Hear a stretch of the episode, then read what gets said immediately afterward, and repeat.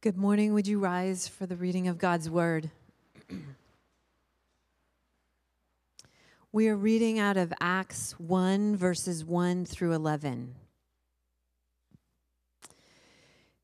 In the first book, O Theophilus, I have dealt with all that Jesus began to do and teach until the day when he was taken up, after he had given commands through the Holy Spirit to the apostles whom he had chosen. He presented himself alive to them after his suffering by many proofs, appearing to them during 40 days and speaking about the kingdom of God. And while staying with them, he ordered them not to depart from Jerusalem, but to wait for the promise of the Father, which, he said, you heard from me. For John baptized with water, but you will be baptized with the Holy Spirit not many days from now. So when they had come together, they asked him, Lord, will you at this time restore the kingdom to Israel? He said to them, It is not for you to know the times or seasons that the Father has fixed by his own authority. But you will receive power when the Holy Spirit has come upon you, and you will be my witnesses in Jerusalem and in all Judea and Samaria and to the end of the earth. And when he had said these things, as they were looking on, he was lifted up, and a cloud took him out of their sight.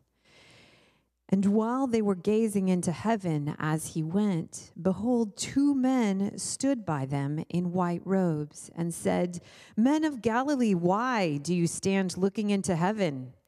This Jesus, who was taken up from you into heaven, will come in the same way as you saw him go into heaven. The word of the Lord. You may be seated.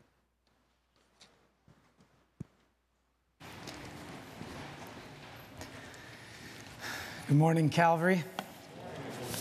Perhaps some of us thought without Gerald we wouldn't even make it to week three, but here week three is, and we still have a church, so we're doing all right, yeah? We're doing all right. I want to, before we get into the sermon this morning, just have a handful of housekeeping items just to kind of go through that I think are important that I'd like to just, you know, just kind of talk through. First of all, uh, just continued thank you for uh, Chris Hauser's leadership with the worship ministry. Um, he's seen a lot of seasons and changes, you know, over the last year and a half, almost two years, and just super thankful for his uh, leadership in all of this. And also, uh, Ayanda, his willingness to come be with us this summer. He will uh, be with us kind of in the back half of each month. Um, so uh, it was the original plan was the last two Sundays of the month. And then I ambitiously realized that May and August have five Sundays. So I said, Ayanda, what do you think about the th- back three Sundays for those ones? Said, All right, fine, fine, fine. so uh, super thankful, Ayanda, for your willingness to be with us this summer uh, during Gerald's sabbatical uh, and the continued leadership of Chris. Yeah, so feel super thankful uh, for the leadership we're having in worship. That's one thing. Second thing I want to cover this morning is, as many of you are aware, CDC has made some meaningful changes about those who've been vaccinated as it relates to masks. Um, and so I just wanted to let you know that we are absolutely going to be evaluating all that information I think it would have came out on Friday. And so in, I had the choice to like dive deep into that or finish my sermon. So I decided to finish my sermon. Um, and you guys graciously are giving us a little bit of time just to process that. So we'll be talking with the medical council that we have. Our elders are meeting this week. And so we have opportunity to connect with a lot of people and try to make a good decision on what we think is going to be best moving forward. Let me just maybe state the obvious is that not everyone that is watching on live stream or sitting in our sanctuary this morning will agree on what to do. And it's easy just to say, well, if you just have the right information, then we would all agree. Unfortunately, that's not going to probably be the case either. In things like this, it's not less than the best information we can access, but it's more than the best information we can access, okay? So we're gonna access the best information we can, but then there's wisdom, and there's people, and there's fear and there's frustration in everyone's hearts around this. And so we will take the best information we can. Maybe we'll be missing some, I don't know. Hopefully, we can get the best information we can, but then after that, we have wisdom decisions to make.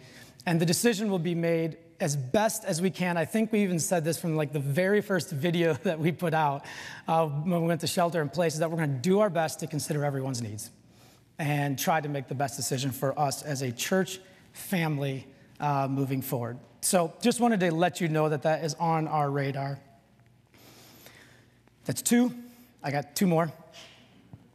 The preaching plan for the summer, just as a heads up. Um, so uh, I've done these first couple in a row just in transition, but then we will be going through. We have a sweet opportunity for a lot of our staff to, to preach also. And so it'll, it'll basically be a rotation of myself, uh, Manfred, and uh, John. And then Pastor Eric will actually pick up kind of the bulk of it for June and, and July. So super thankful uh, that Pastor Eric is able to, to take that space. It was definitely not something I wanted to take the bulk of all of that. So, uh, super thankful for all of them to help um, through the summer months. And then we also have, actually, next week, um, we have our elder chair, Andy Brandt, uh, will be preaching next week. And so excited to have him join us in the preaching rotation while Gerald is on sabbatical also. So just wanted to give you a heads up. It'll be kind of a rotation uh, throughout the summer. Last one Pentecost is coming upon us, the season of Pentecost. Uh, we have gone through various um, good years and bad years, uh, bad years maybe the wrong way of saying it, of trying to really genuinely celebrate the liturgical year simply as it is an opportunity to relive the story of Jesus year after year. That's the beauty of Advent to Pentecost, right? Is the opportunity to let the life of Jesus shape our time and our seasons. And so we've worked really hard year after year to try to do more and more of that. Um, and this year we have, I think, has done as good a job as we've ever done. And so we're kind of going into the Pentecost season wanting to continue the liturgical story.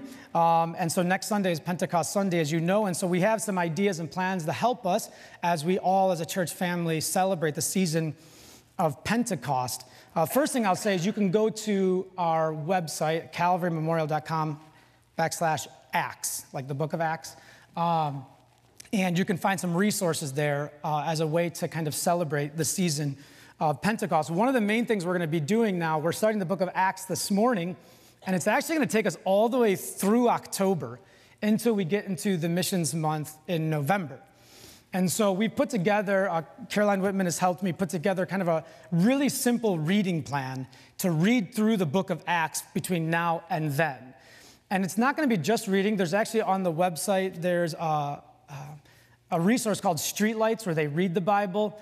Um, and so you can listen to it some days or you can read. So we'll just basically do a chapter a week. Some weeks, just because of the preaching schedule, it might be two or three chapters. But essentially, we're going to basically take maybe let's say average one and a half, one and a half chapters a week between now all the way through October to just read through the book of Acts together as a church family. And so, uh, as a way of uh, kind of leaning into the season of Pentecost and into what we call ordinary time.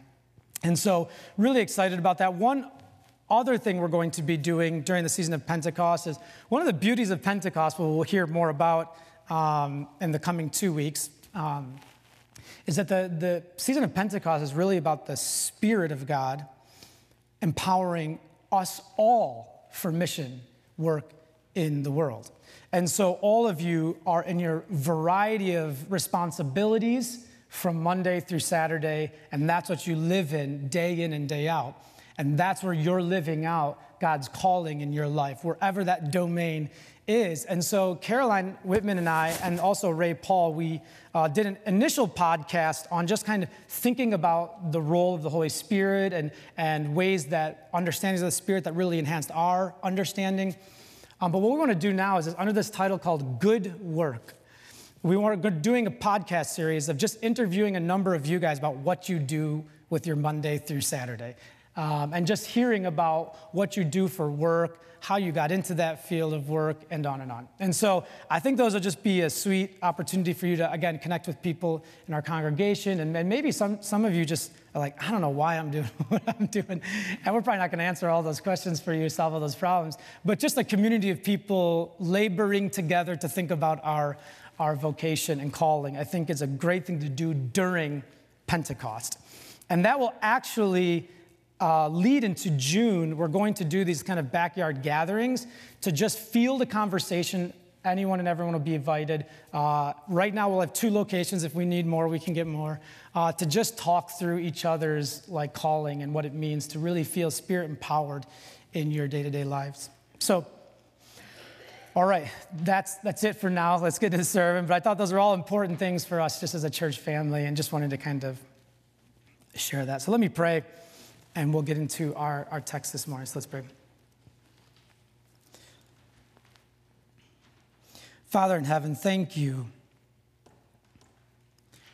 for the space this morning to sing together, to gather together, to pray together, to confess together, and to approach your word together. And so I just pray that as each and every one of us leave here today, that we will leave refreshed in our passion to know and follow you. Give us understanding as we look at your word. We pray this in Jesus' name. Amen. All right, we are now, as I just said earlier, in the book of Acts. And so it's exciting to start kind of a new, new book. And we are looking specifically at the ascension of Jesus this morning. And one of the things I want to do, just kind of right from the outset, and, and really spend the bulk of our time this morning, is thinking about this idea of how, what does the ascension have to do with the good news? What does the ascension have to do with the gospel? I think probably a lot of us, when we think of the gospel initially, we appropriately so go to the cross. And so we have phrases that are super powerful for all of us, and that is Jesus died for our sins, right? That is a super powerful. And in many ways, that phrase, even in scripture, uh, Jesus dying for our sins, is kind of a banner waving over all that God is doing in the world. And then there's a beautiful phrase, and I know as I was reflecting on the sermon, um, even this morning, I was thinking, I am really, really glad that Jesus died for my sins. I have a, a, list of them, a whole, a whole bunch. And so I am so thankful for the part of the gospel that includes that Jesus died for my sins. But what I want to explore this morning is I wonder how many of us, when we think of the gospel or the good news, we think, well, well, yes, of course, Jesus ascended into heaven. We probably don't immediately go to that, right? That yes, I believe in the good news. Let me tell you the gospel. Let me tell you the good news. Jesus disappeared into the clouds. We don't think of that necessarily as part of the gospel. But what I think is kind of beautiful in what Luke is doing, because as we know, Luke wrote the Gospel of Luke and the book of Acts. And in this one, two volume work, we have an opportunity to see that the story of the good news is that through Jesus, God is bringing his kingdom to heal the world. Not just through the cross, though that is an absolutely essential part, but through the entire life of Jesus, God is bringing his kingdom to heal the world. You remember our series banner over all of this is the story of the Bible and the healing of the world. And so, what I would like to do this morning is really reflect most of our time on how does the ascension fit with the good news. And what I want to see today is that the ascension of Jesus, his, in a sense, disappearing into the clouds, is actually an essential component to understanding the gospel, to understanding the good news.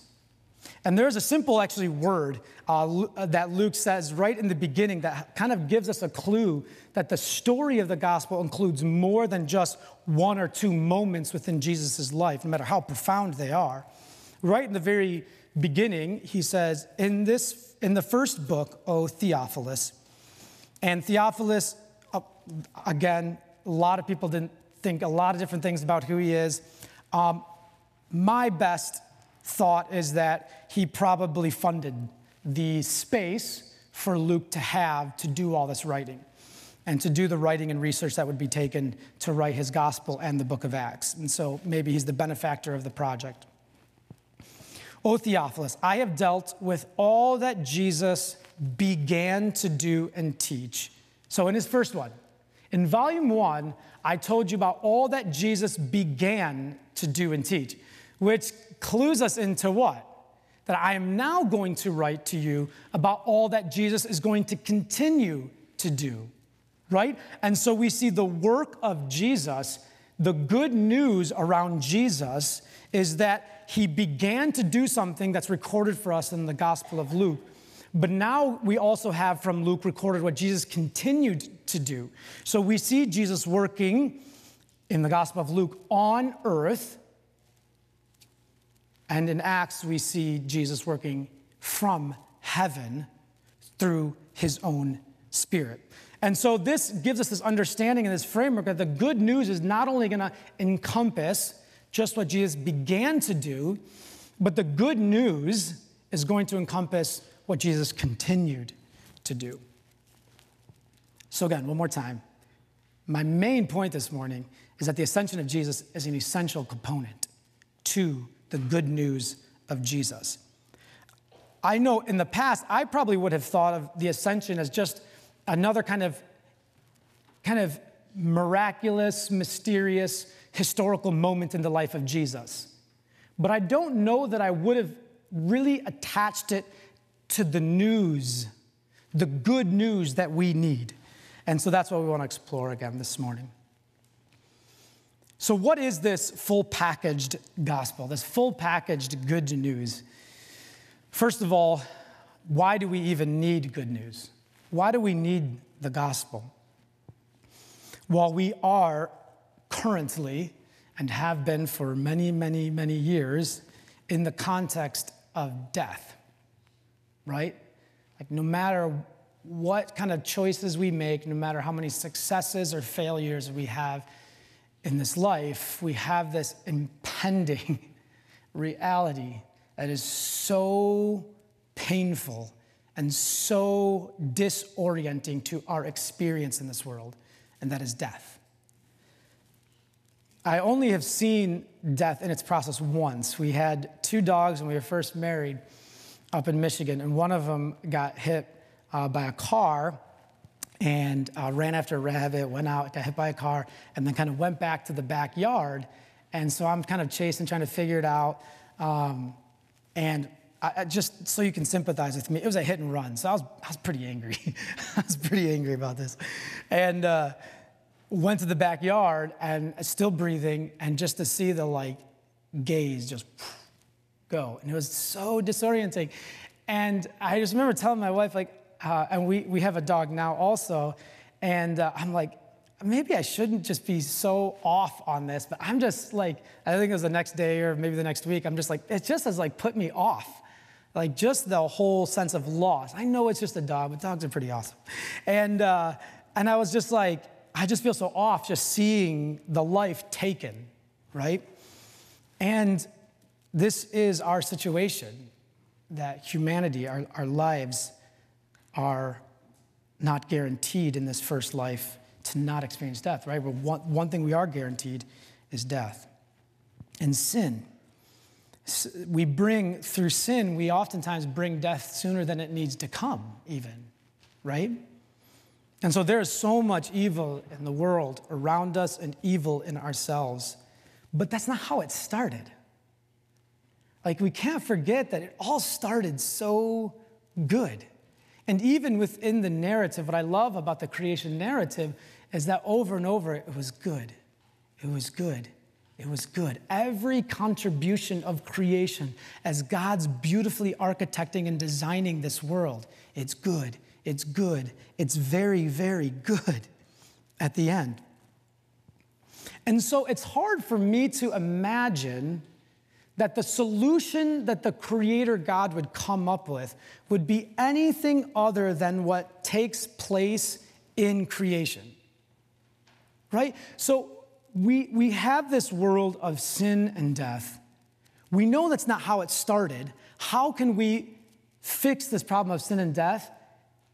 The Creator, consistent with His saying that the creation was very good, made a plan that was going to take place in creation itself to fix creation.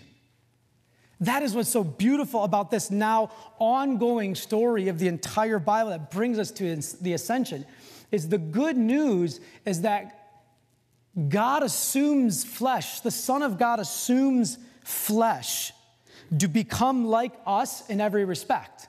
That's what the writer of Hebrews says, is that Jesus became like us in every respect because the path toward healing of the world necessarily is going to take place within the creation itself.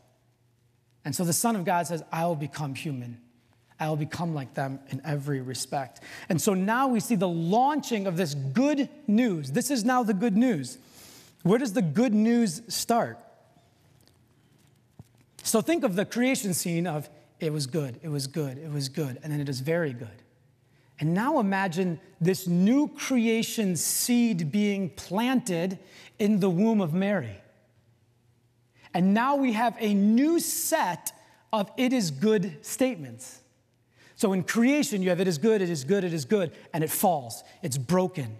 It needs to be fixed. And so God plants into the creation itself, into Mary, this new seed of it is good statements. But not just it is good, it is good, it needs to be actually news because it needs to affect all of us, not just for Jesus, but for the entire world, offered to the entire world because God so loves the world. So God plants this beginning new creation into the womb of Mary. That's why the angels told Mary, You will conceive in your womb and bear a son, and you will call his name Jesus. He will be great and he will be called the Son of the Most High, and the Lord God will give to him the throne of his father David. And his reign, and he will reign over the house of Jacob forever, and of his kingdom there will be no end. It is good news that the Son of God was planted into the womb of Mary. And when Jesus was born, the angels told the shepherds, you remember the scene? I bring you what? Good news of great joy that will be for all the people, because unto you is born this day a Savior who is Jesus. It is good news that Jesus was born. We see the developing gospel story. Jesus we know then did many, many amazing things. As John, as we ended last week's sermon, more than you could even contain in a book. But one of the pretty significant things he did was he brought someone back from the dead. And so he said, after he brought someone back from the dead, Jesus said about himself, I am the resurrection and the life. Whoever believes in me, though he die, yet shall he live. And everyone who lives and believes in me shall never die. It is good news that Jesus lived and performed miracles. It is good. The death of Jesus. Paul says for us, for while we were still weak, at the right time, Christ died for the ungodly. For one will scarcely die for a righteous person, though perhaps for a good person one would dare even to die. But God shows his love for us in that while we were still sinners, Christ died for us. It is good news that Jesus was conceived in the womb of Mary, born into our world, taught and did miracles, and died for us. The resurrection of Jesus. Paul says, if you confess with your mouth, so that's everyone here today, if you haven't yet, or listening on the live stream, if you confess with your mouth that Jesus is Lord and believe in your heart that God raised him from the dead, you will be saved. It is good news that Jesus was brought back from the dead. But we have one more statement to say that it was very good. All of that was very good because Jesus told his disciples, Nevertheless, I tell you the truth. It is to your advantage that I go away, in reference to his ascension. The ascension of Jesus is the final statement of the good news. It is very good. It is good news that we now have a leader, king, savior that will establish a kingdom in creation of perfect justice and righteousness. And part of this process is for him to first go away. But the ascension is a statement of the kingship of Jesus. A Jesus only conceived is not good enough news. An infant born being Jesus is not good enough news. A miracle working Jesus is not good enough news. Just the sacrificial death of Jesus is not good enough news. Just a resurrected Jesus is not good enough news. Otherwise, Lazarus could have been good enough. We don't need just anyone conceived and born and lived and died and resurrected. Not just anyone. We need, in order for our world to be fully healed of all the death and sin that we experience, we need the Son of God to be conceived and born and loved perfectly and perfectly humble and die for us and be resurrected and then ascended to the throne to the right hand of God to properly and fully execute justice and righteousness forevermore. This is the good news. The ascension is not just another moment in the life of Jesus, but it is the statement that he is the one true king that can once and for all do away with our greatest enemy, death.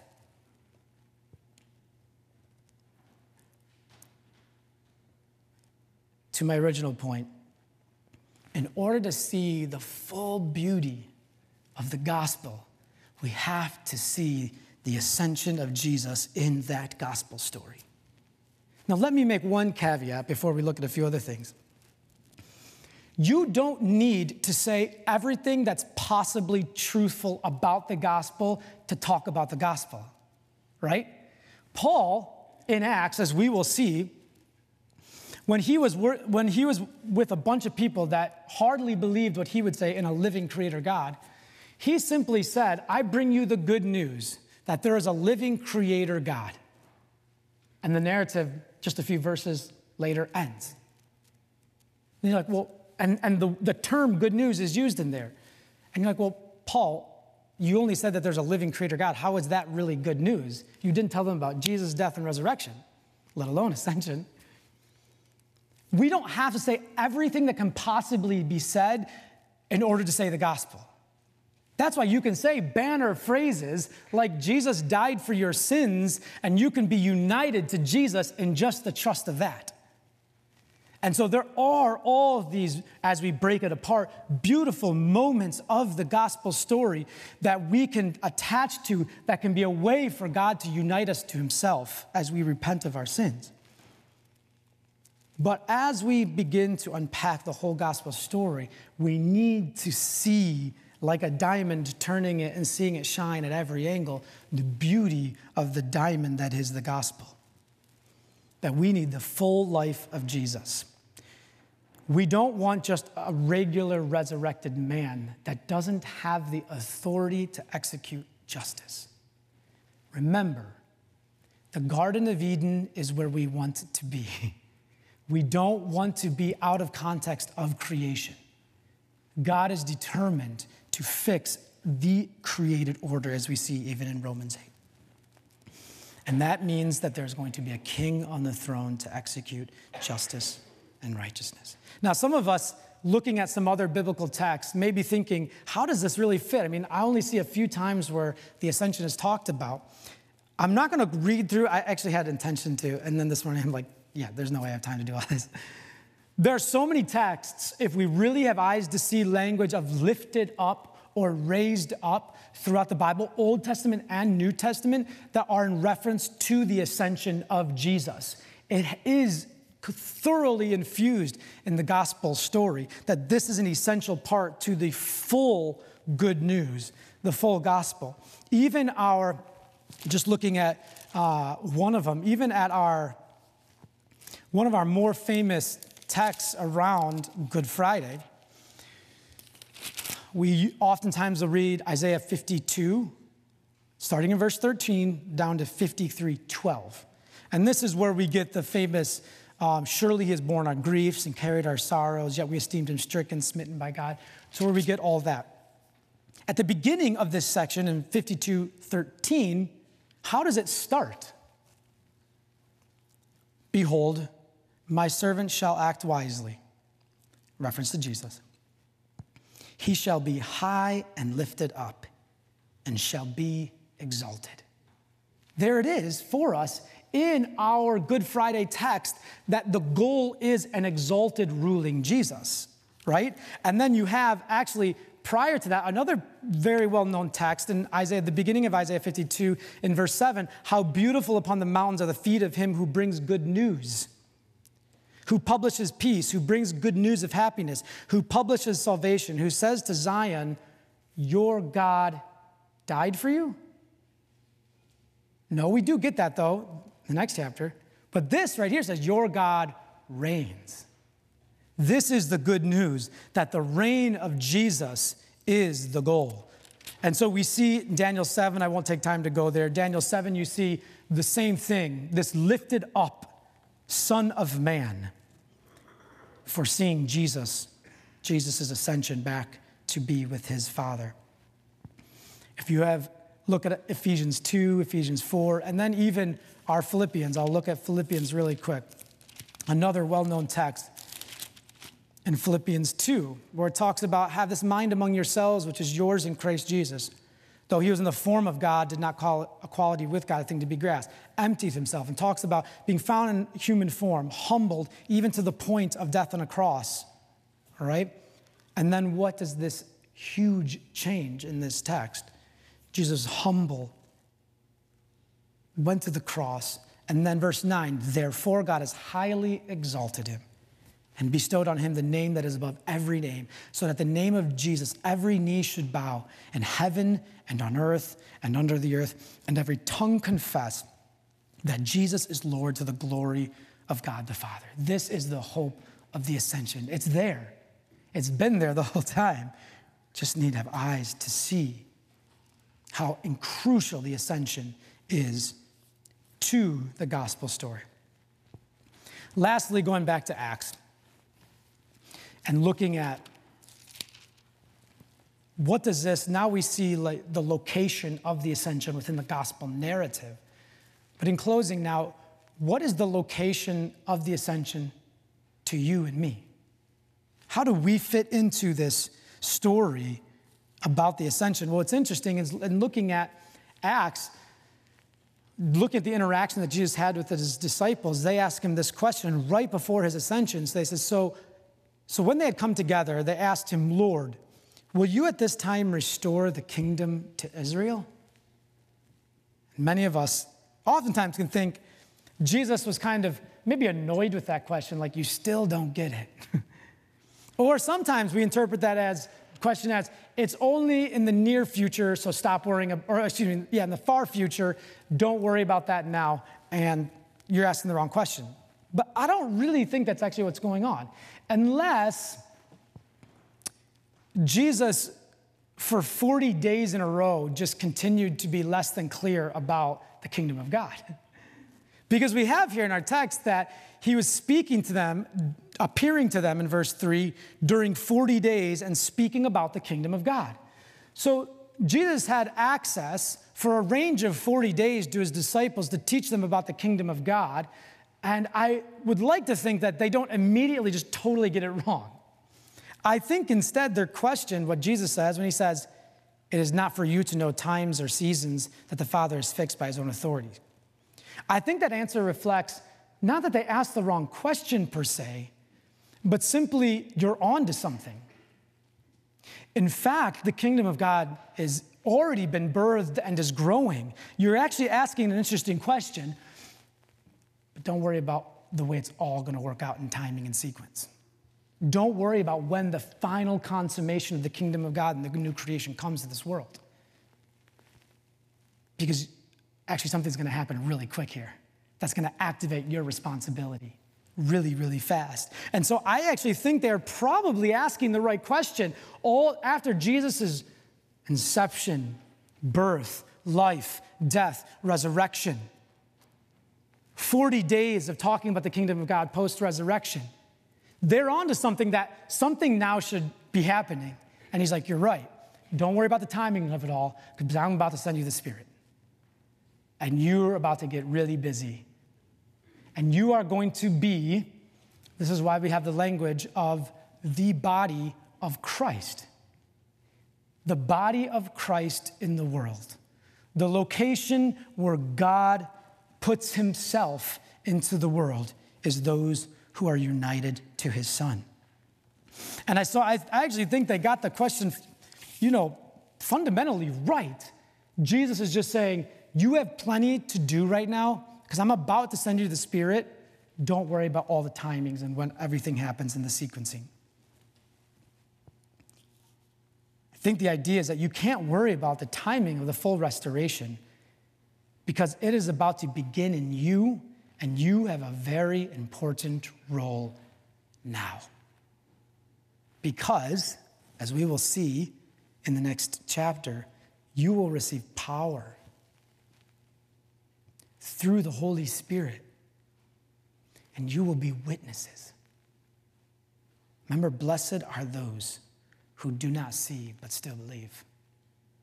You are to be witnesses into the world in Jerusalem, to Judea, to Samaria, to the ends of the earth. And that ends of the earth phrase is so fascinating if we have ears to still hear the creation story. Be fruitful, multiply, and what?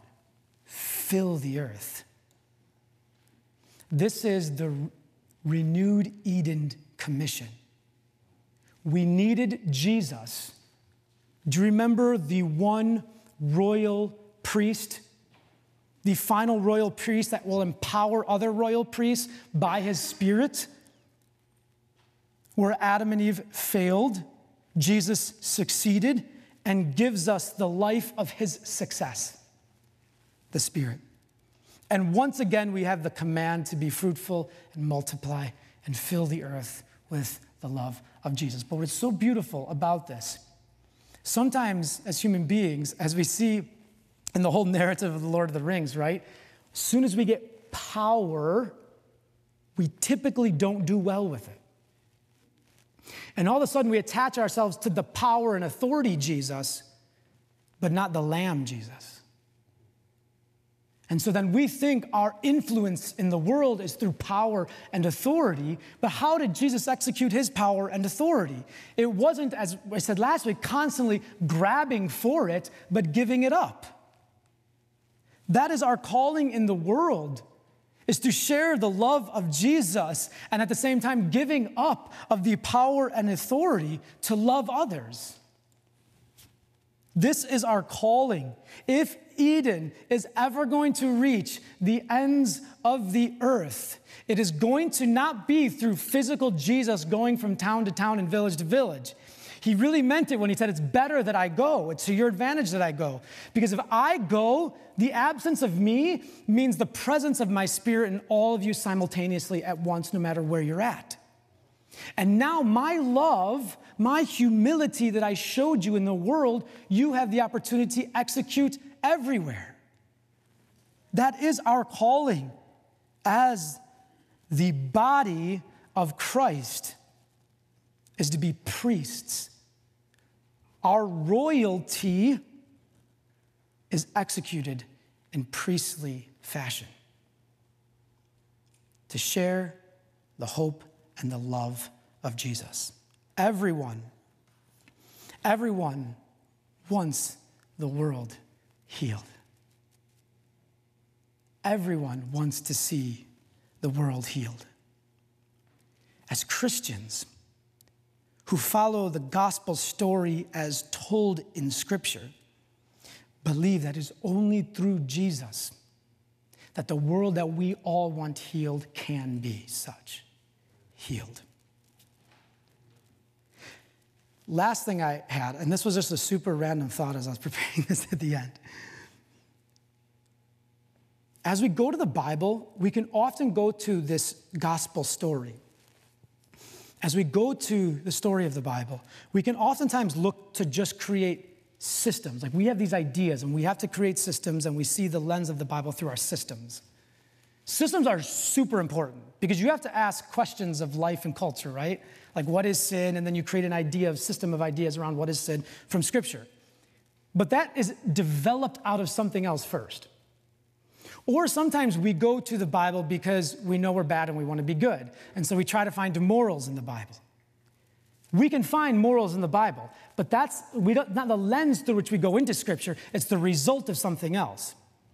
As we go into the Bible, just simply go with the simple desire to see how God is going to heal the world through Jesus. We enter the Bible as a story and as participants in the story. And from that, hopefully, we create helpful systems and helpful ethical ideas. All of that comes. But as we go to the Bible, as you, I hope, join us in reading through the book of Acts, just go to see the story of God at work through Jesus and let the other things then develop. The ascension of Jesus is a crucial part of the gospel story. Jesus, the reigning Jesus, is the only one in all of terra firma that can fix this creation the creation that we, fixed creation that we all groan and long for. As Paul says, what a beautiful analogy. Paul talks about the, the groan of creation, of the process of pregnancy, as the way we all long for new life and new beginnings. And it is there for us if we believe and follow Jesus, come what may. Let's pray. Father in heaven, thank you. Thank you for, as Mark said, the eyes of mercy. What a beautiful picture that you see us through the lens of mercy. If it were any other way, we fear what would be the result. But because of your mercy, because you are compassionate and gracious, slow to anger, and abounding in steadfast love and faithfulness, we can have happen to us what happened to Jesus. That's why, Father, you say to us, humble yourselves before your mighty hand, and you will exalt us. It is in that hope that we pray. In Jesus' name, amen.